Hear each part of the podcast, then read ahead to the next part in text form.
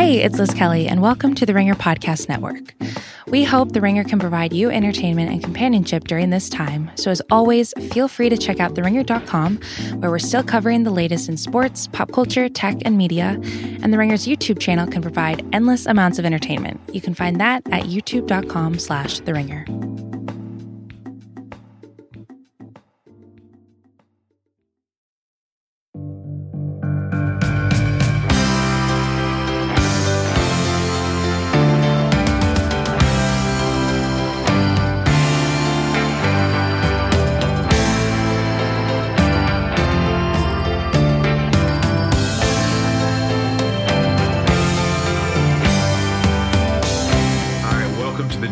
Podcast. Very strange circumstances that we're recording this under, uh, but the world is very strange right now, Tommy.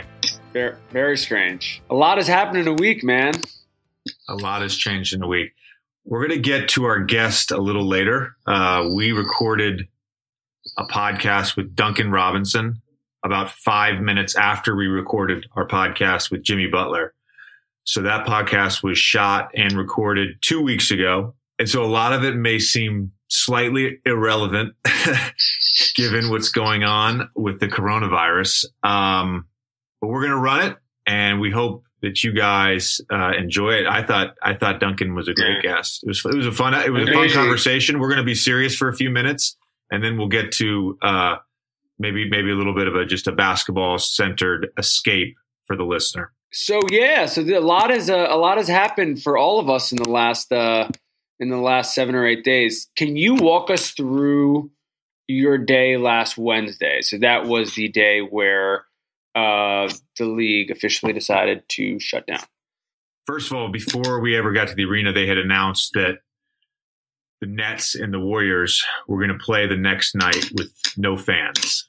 You know, and talking with guys, we were all very curious to see how that game was going to look on television and what that viewing experience was going to be like in talking to our head trainer, Aaron Nelson, and some people in our front office, it became like apparent that if there was a positive test for an NBA player, that they would, it was inevitable they were going to shut the league down.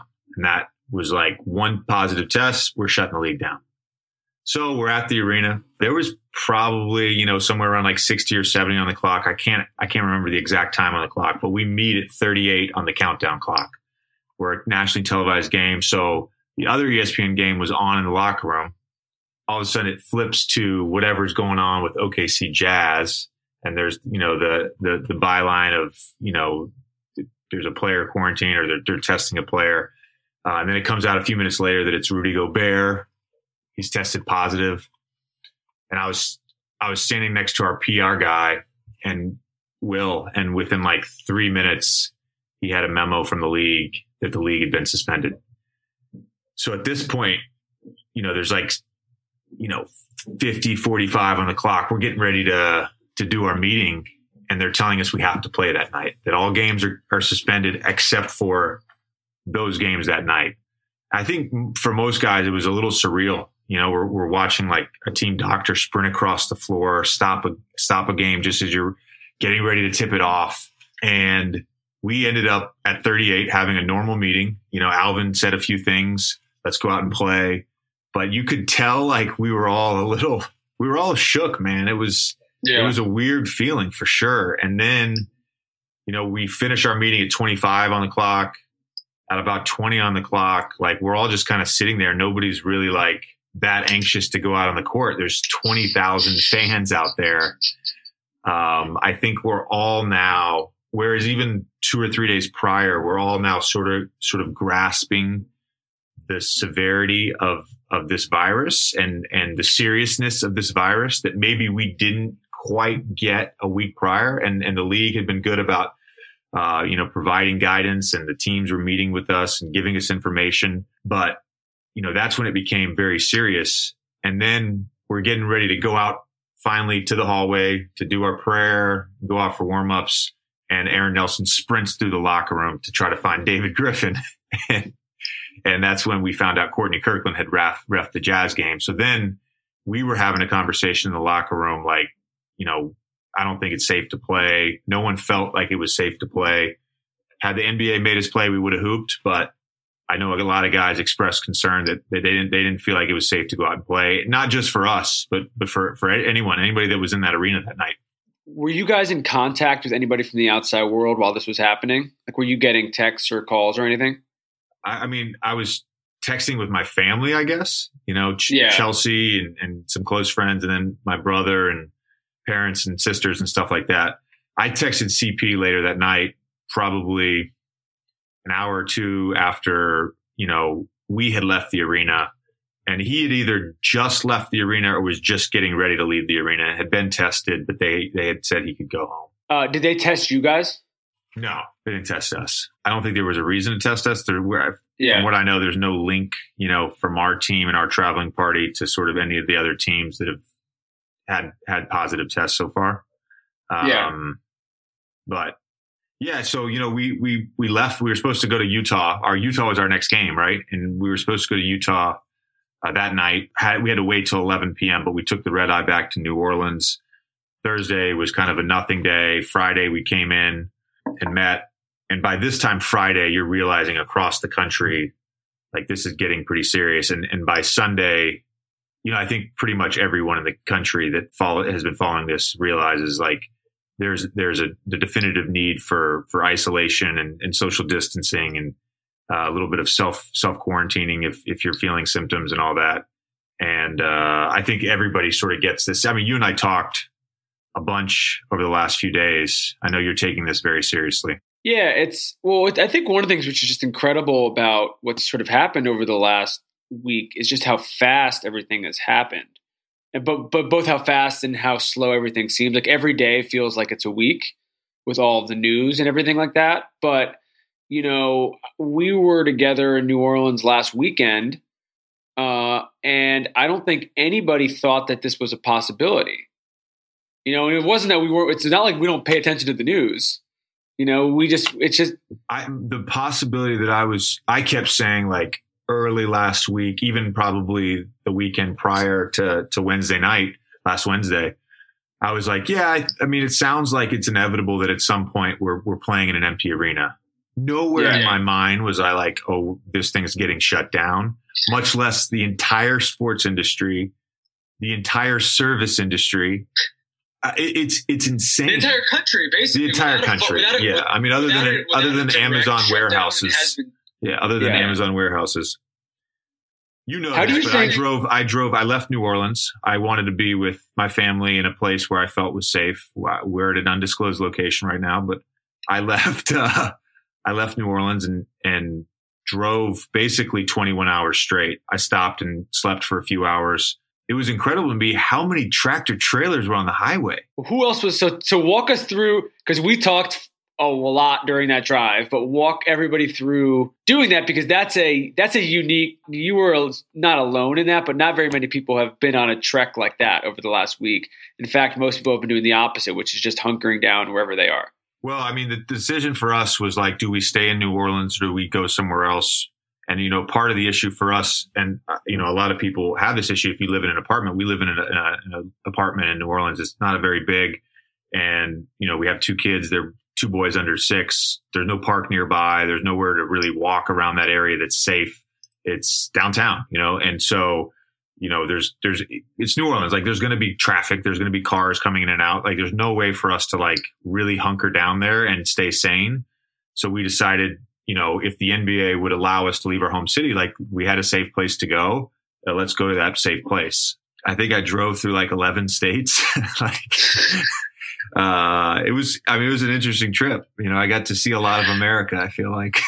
so it was tractor trailers and what else? Tractor trailers, like legitimately 75% of the traffic was tractor trailers. And you just, and you just, you just cycled calls, it feels like the whole time. I listened to some podcasts, none of my own, none of our own, but I did listen to some podcasts. Um, and then I, I caught up on some calls. Um, I think you and I talked like four times. Well, the thing is, I'm sitting, I'm sitting at home doing nothing. I mean, that's what everybody is doing. So you're like, you're like, I hope I'm not bothering you. Like, bother me. I'm sitting, I'm just, I'm just watching these press conferences, and watching the paint dry. There's nothing else going on. I was very strategic in stopping for gas. and I really didn't eat on the trip because I didn't I didn't want to go to a place that I felt like was unsanitary. So there was a lot of like pistachios and almonds that I ate in the car. Um, but I did have to stop one time to get to get gas, and um, we had like literally one thing of paper towels, bounty paper towels that we we had put in the car, and I put it for whatever reason in the front seat, sticking on my bag. Oh no! and as soon as I pulled into the gas station, this woman was smoking a cigarette at a gas station, which isn't always the safest thing, but she was smoking a cigarette at the gas station, and she was like, she points at me, she's like, "Hey, where'd you get that?" And I was like, "Uh, where'd I get what?" She's like, "The toilet paper." It's a paper towel, but uh, I got that in New Orleans. And then she asked me, "Are you?" In, she asked me where I was going, and I and then I I told her, and she's like, "Are you in the military or something?" And I didn't know if that was code for. you were done. But the toilet paper thing is serious, man. I'm not even. I'm, I'm laughing about this because it, it, was a very surreal question to be asking someone at two o'clock in the morning. Um, but it, the, the toilet paper situation, uh, the food. I mean, people are freaking out, man. How are you handling the? And I think this is a question everybody has for themselves. How are you handling the anxiety of paying attention to what's going on, but then also not watching the news all day? I feel like when I was in New Orleans, like I was just there wasn't anything else to do, so I was looking at my phone all day long, which wasn't healthy. We started homeschooling the kids this morning, which uh, how's that going? Was, it was great, man. It was great. Morning meeting. Uh, we have a word of the day. Today's word of the day was respect, and then we we learned the meaning of the word, how it applies to each kid's life. Doesn't this give you so much more? And I know you had this to begin with, but does this give you so much more of a respect for teachers having to do this? I told I told Chelsea and her sister this morning. I said, "You guys should have been teachers. They're they're amazing." Knox and I did a math lesson this morning. Um, I think I might do some geography with them uh, later this afternoon. There's a lot of people. You talk about respect. I have a lot of respect. I've always had a lot of respect for teachers and educators, but there's a lot of people that specifically in the service industry that are are really hurting right now. You know, I know down in New Orleans, a lot of the the restaurant owners and restaurateurs are, are pleading with with Governor Edwards to provide some sort of relief for them, um, and you know, a lot of that has to be to be instant because you know a lot of these people are paid on hourly wages and their their job at whatever restaurant or whatever bar is is their is their lifeline and and it's been taken away right now. And uh, it's you know I know for a lot of people it's scary right now. In New York another place where where we live um, you know that whole industry has just been decimated. Who knows how long this thing's going to last and and you you have relationships you know in that industry you know if you can figure out which you and I do and we're, we're figuring out ways in which we can help people that we we love and care about um, you know I think if you have relationships for the listener, if you have relationships and you can do something, uh, please do that. Um, if you uh, have relationships with your local government and there's ways you think that they can help, please do that. Um, there's a lot of people that need need help right now. Uh, the other thing is like Chelsea and I, um, we decided to to partner with the local Second Harvest Food Bank down in New Orleans, and uh, you know we're going to provide some meals for some people over the coming months. Um, so a lot of people don't have anything extra right now, but if you do feel like you have something extra to give, um, you know, contact your local food bank. There's elderly people, there's kids who get their meals from school.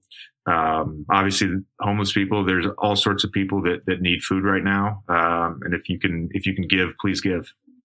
Well, I would also say twofold. I mean, I think one of the things we're going to do with the show over this uh, this extended hiatus, sort of everybody is is feature a couple of voices from that world um, who have specific organizations that uh, people can help with, but then also you know send stuff to us uh, on social, on Twitter, Instagram, all that stuff, and we'll retweet it and try to help amplify this stuff as much as possible because I think that one of the things with everybody sitting at home is a lot of people are sitting there wondering how they can help uh, and they feel kind of you feel anxious for yourself and your family, but also like we all know what a sort of decimation this is going to do to the service industry.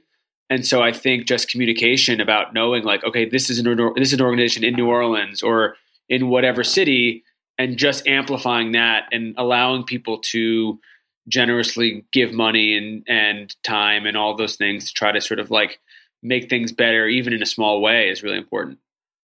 And we have to announce. So we we started the book club, City of Thieves by De- by David Benioff, uh, and we'll talk about that in the next episode. We want to give people a little bit of time to read it and get situated and everything like that. But I I do think that people will enjoy it.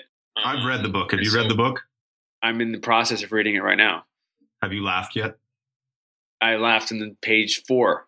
I feel like the, my big takeaway from that book, the first time I read it, was how funny it was. It's an incredible story, and it's, I guess, loosely based on David's grandfather, who was in Russia uh, during World War II. But yeah, it's an incredible, incredible book. He's an, he's a he's an incredible writer. I mean, it goes without saying when you look at the stuff that he's done. But you can tell, you can tell from you can tell on page one. I think that I think whoever wants to sort of read along with this will see this how uh, how quick he is and how quick the book is. I mean, you can get through it if you really want to. You can probably get through it in two days. I mean, it's really it's really like a fun read. Yeah, I've already had a couple pre- people reach out to me that saw that we were doing this for the book club that have already finished it. So it's a quick. Read. Are you? Can you exercise? I have I have a private I have a place to get my stuff done. Yeah, I'm actually yeah. going to shoot with some highly sanitized uh, basketballs in a sanitized location here in a little bit, and then it'll just be a lot of like prison workouts in this little place that we're staying in. gotta do it. just gotta do it. Prison, just like push ups and maybe even do a sit up for the first time. And what what what are you doing? What like what is your plan? Have you left the house? By the way, have you left the house? I've gone for runs. Okay. Besides that, no, not really. I mean, I think I think that like with me personally, like I'm still working, you know, so I still it's not that I'm doing nothing all day. Uh, but I'm a I wouldn't I'm not an extrovert, but I'm a pretty active person in terms of moving around in general, in terms of seeing people and things like that. And so, uh, and obviously I travel a lot, and so I think it's definitely been a challenge in terms of just doing none of that whatsoever but I think you just get used to it.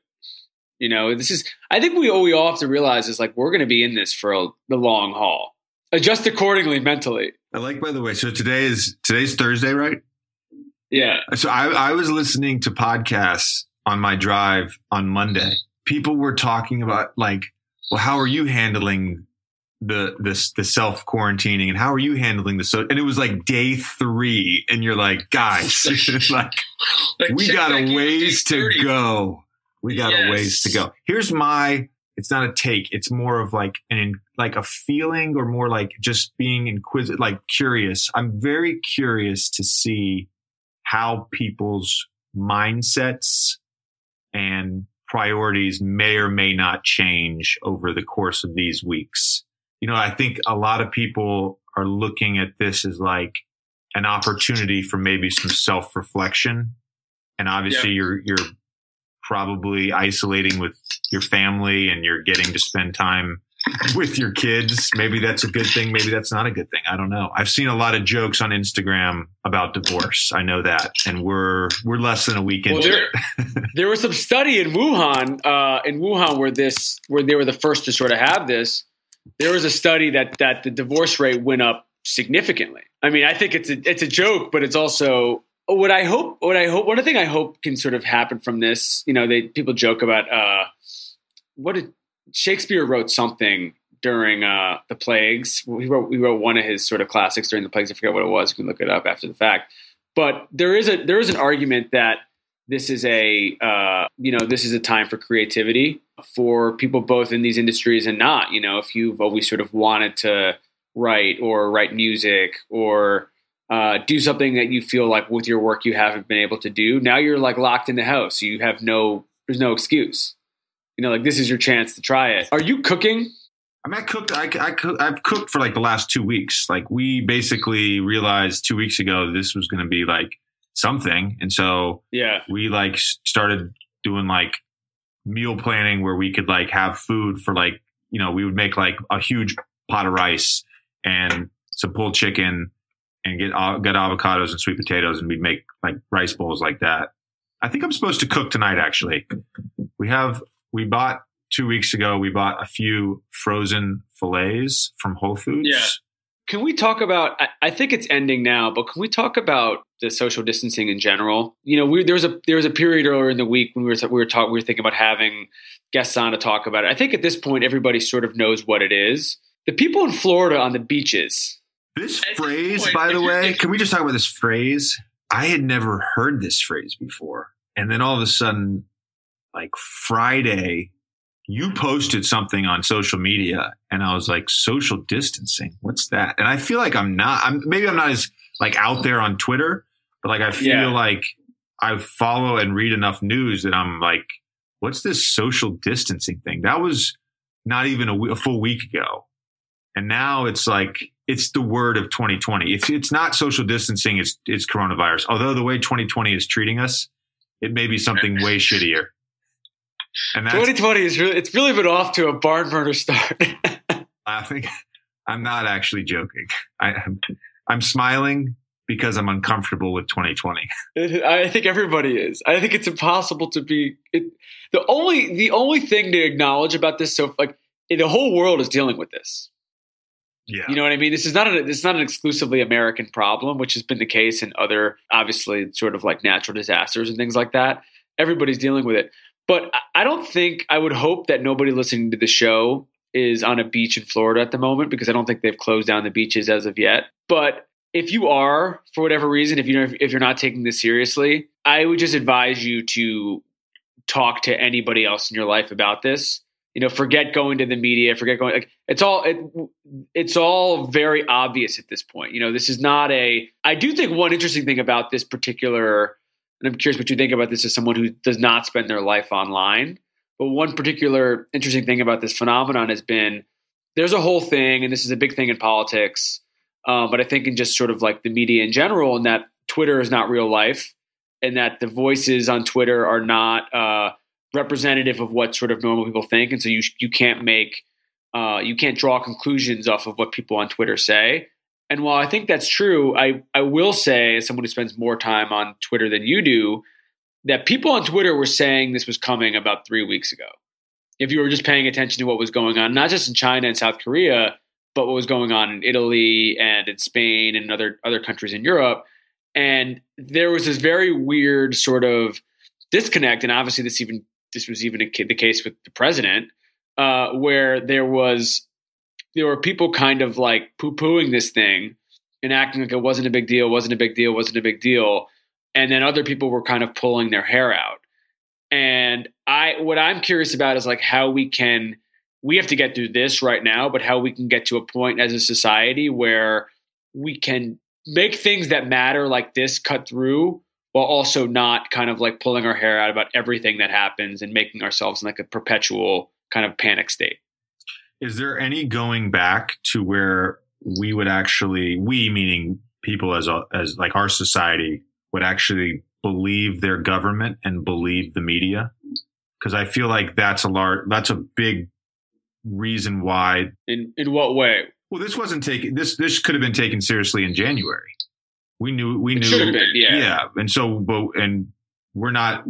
We meaning our Americans there's a disconnect between what we hear from, let's say, our president and what we hear from the media and what we believe.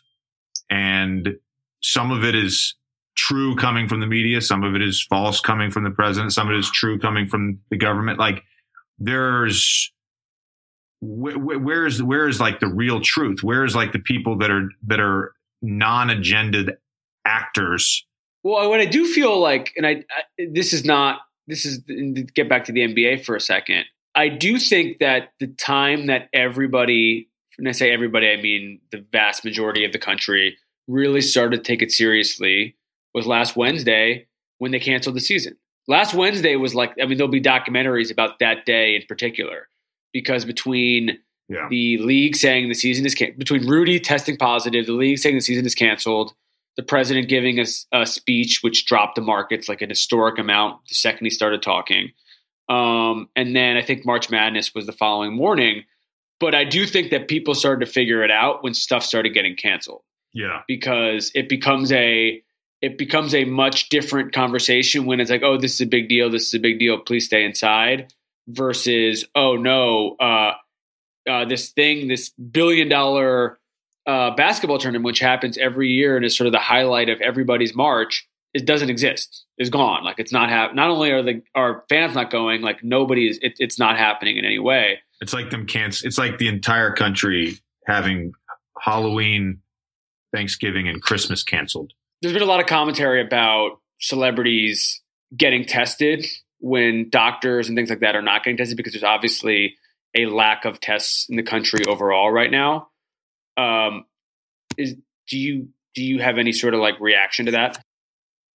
I don't have a reaction to like the jazz, like so a player from the Jazz getting tested, like figuring out a way to get tested. Like I wouldn't even, I, wouldn't even know how to get tested. I would just like, you know what I mean? Like I, I've had Yeah. two friends in New York City that have had, had symptoms that can't get a test. They went to the doctor. I'm having this. I'm having this. I think I have the coronavirus. I think I've, you know, COVID 19 and they can't, the doctor tells them to go home. We, we, we, we can't test you. And I don't know if that's because they're young and healthy or I don't, I don't know the reason why, but that's what they were told. So it's hard for anyone to get a test. Like, so if Rudy tests positive, let's say they do a one off, Rudy tests positive, then obviously I think they should test the entire traveling party, specifically with like NBA teams. Like we're in multiple cities every week. We're coming to contact in an arena with thousands of people. When we walk out of the hotel room and we're signing autographs, like the daily, I was saying this to someone the other day, but like the daily interact, my normal daily interaction, if I, it's a non game day, I'm touching, shaking hands, talking to, in close contact with hundreds of people every day, every day. And that's not even when I'm in New York City. I'm just in any place that I'm in. I'm, I'm touching hundreds of people on a game day. I'm, you know, it's probably close to a thousand. And then you include Yeah. all the people in the arena. So I think there, there is some due diligence you have to do with NBA players because of that.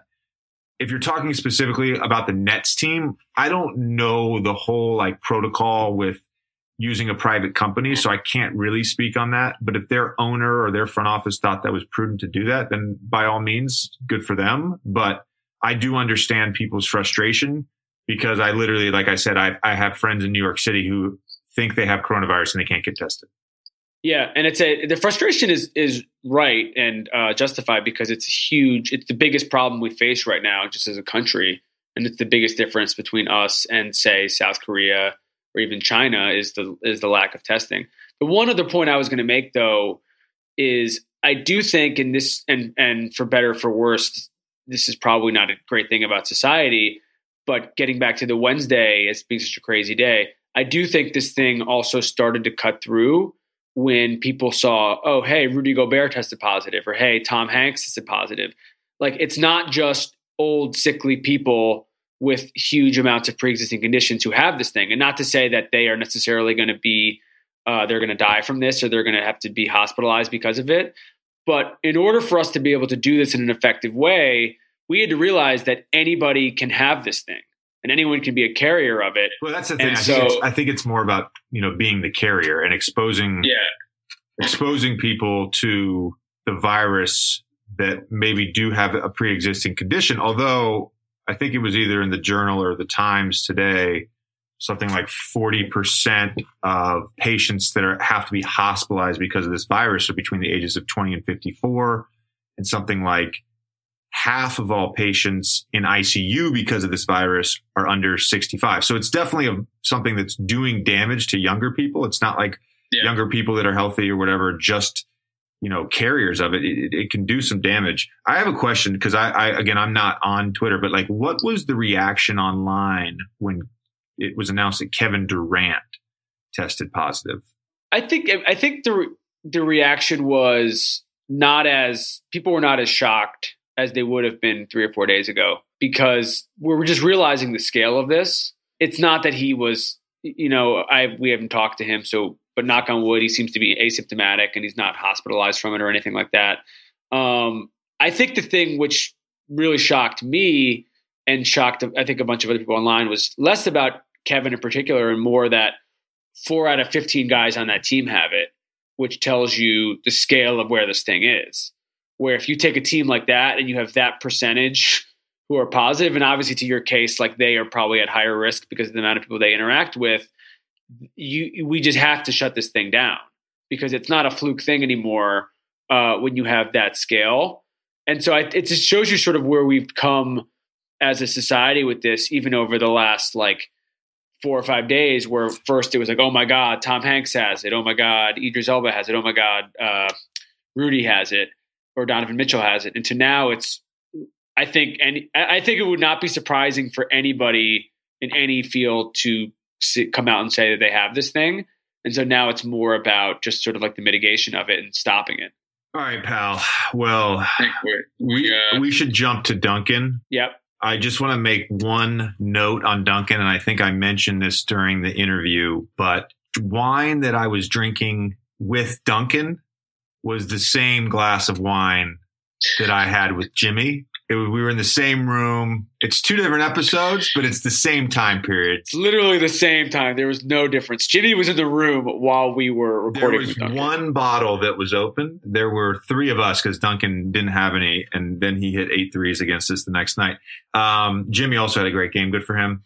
And then you know, I think it was just basically me, you, me, you, and Jimmy. We each had a little bit of wine, but I, Yeah. I just want to make that note. I just want to, that to be clear. I think that's a good good note to be clear. We're going to leave you now, but we'll be back soon. We're going to try doing some of these uh, these conversations with different people who are holed up uh, from different fields over the next couple of weeks: players, chefs, business people, whoever. So if you guys have any thoughts, uh, hit us up on on social of who we should talk to. Should we do a I think we should do. IG live just on the book? Yes, I think we should do the IG live on the book. So maybe we'll do that. let's, uh, let's try to shoot for one early next week.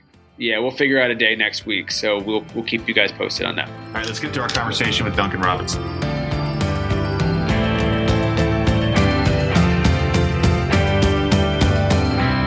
I'm joined by a fellow podcaster, it turns out, Duncan Robinson from the Miami Heat. Duncan, I understand that you had a podcast while you were at Michigan.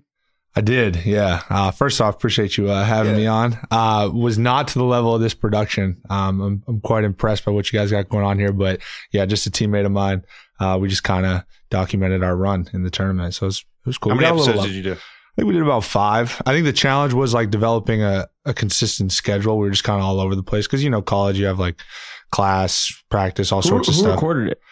Uh, we had, uh, I think we actually tweeted out somebody if they could like edit it and everything. And then some, some guy could- came through, um, and he, he actually did a really good job. Like the production was pretty solid. Wait, so you did it during the tournament? Yeah. So that was like part of what kind of why pretty- I got some notoriety. that's pretty sick, Yeah. Cause we would like play a game and then we would, the next day we just like record and we'd like kind of give some insight on the game. And, um, Where can I find these?